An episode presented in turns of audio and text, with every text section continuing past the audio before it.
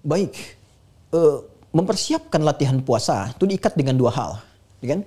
Yang pertama adalah belajar itu sebelum masuk kepada momentumnya. Momentum yang menjadikan seorang anak wajib puasa ketika masuk masa baliknya. Jadi kalau dia belum balik, sepanjang dia belum balik, maka masih terbuka untuk belajar.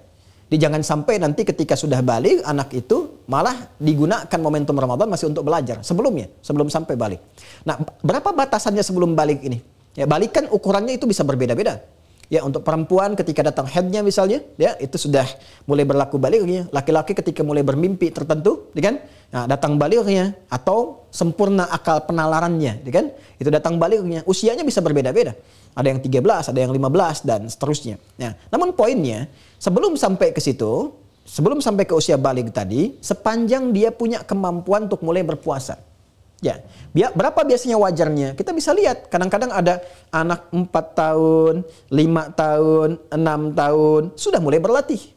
Nah, dan berlatih itu jangan didorong untuk penuh dulu. Nah, kadang-kadang ini ada yang miss nih di pertengahan ini. Latihan berlatih puasa itu eh, tidak harus menjadikan anak didorong untuk sempurna sampai maghrib, tidak. Semampu dia dulu. Ya, misal, saya ada anak-anak dan usia-usia belia itu, ya dan ketika kita minta untuk berlatih puasa, malah dia minta saya ingin puasa. Ya, dia berlatih dari awal, dari subuh, dia, kan? dia coba tahan. Ternyata kuatnya sampai jam 10, jam 11. Alhamdulillah. Dan orang tua wajib support, namanya latihan. Ya, maka katakan kepada anak itu, sanjung anak itu, Masya Allah. Gitu kan? Dulu ayah, dulu bunda itu belum bisa seperti ade. Ade, Masya Allah, usia sekian udah bisa sampai jam 11 puasanya. Besok nanti, zuhur ya. Metabolisme tubuh akan menyesuaikan. Sehingga keesokan harinya dia akan tambah lagi itu otomatis tuh. Bisa menahan sampai jam 11, besoknya pasti lewat dari situ. Karena ada kemampuan tertentu secara teknik di metabolisme tubuh akan menyesuaikan. Kemudian sampai besoknya lagi dia sampai zuhur, sampai ke asar puji aja. Karena Allah pun tidak memberikan beban. La yukallifullahu nafsan illa usaha. Jangan sampai terjadi begini Bu. Ya, sudah jam 5 dia nggak kuat. Lalu dikatakan, ayo nak semangat nak, nanti dapat pahala tinggi. Itu keliru. Keliru. Allah aja minta buka. Kenapa kita paksa sampai maghrib? Begitu sampai maghrib sakit ya.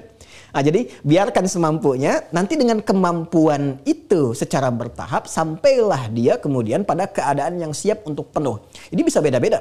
Ada anak yang enam tahun sudah bisa penuh. Ya, ada anak yang tujuh tahun sudah bisa penuh. Maka silahkan dilatih.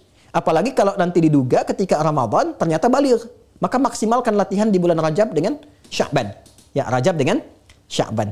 Ini bukan hanya anak-anak, Bu, tapi hukum yang dikiaskan pada anak-anak. Misal, alhamdulillah ada saudara-saudari kita muallaf misalnya, ya. Melihat ada kemuliaan pada Islam, memutuskan masuk Islam, masuk Islam di bulan Rajab. Bisa berlatih. Silahkan berlatih dulu persiapan ke Ramadan. Ya di bulan Sya'ban, silahkan berlatih dulu. Berlatih, berlatih sampai nanti muncul kematangan.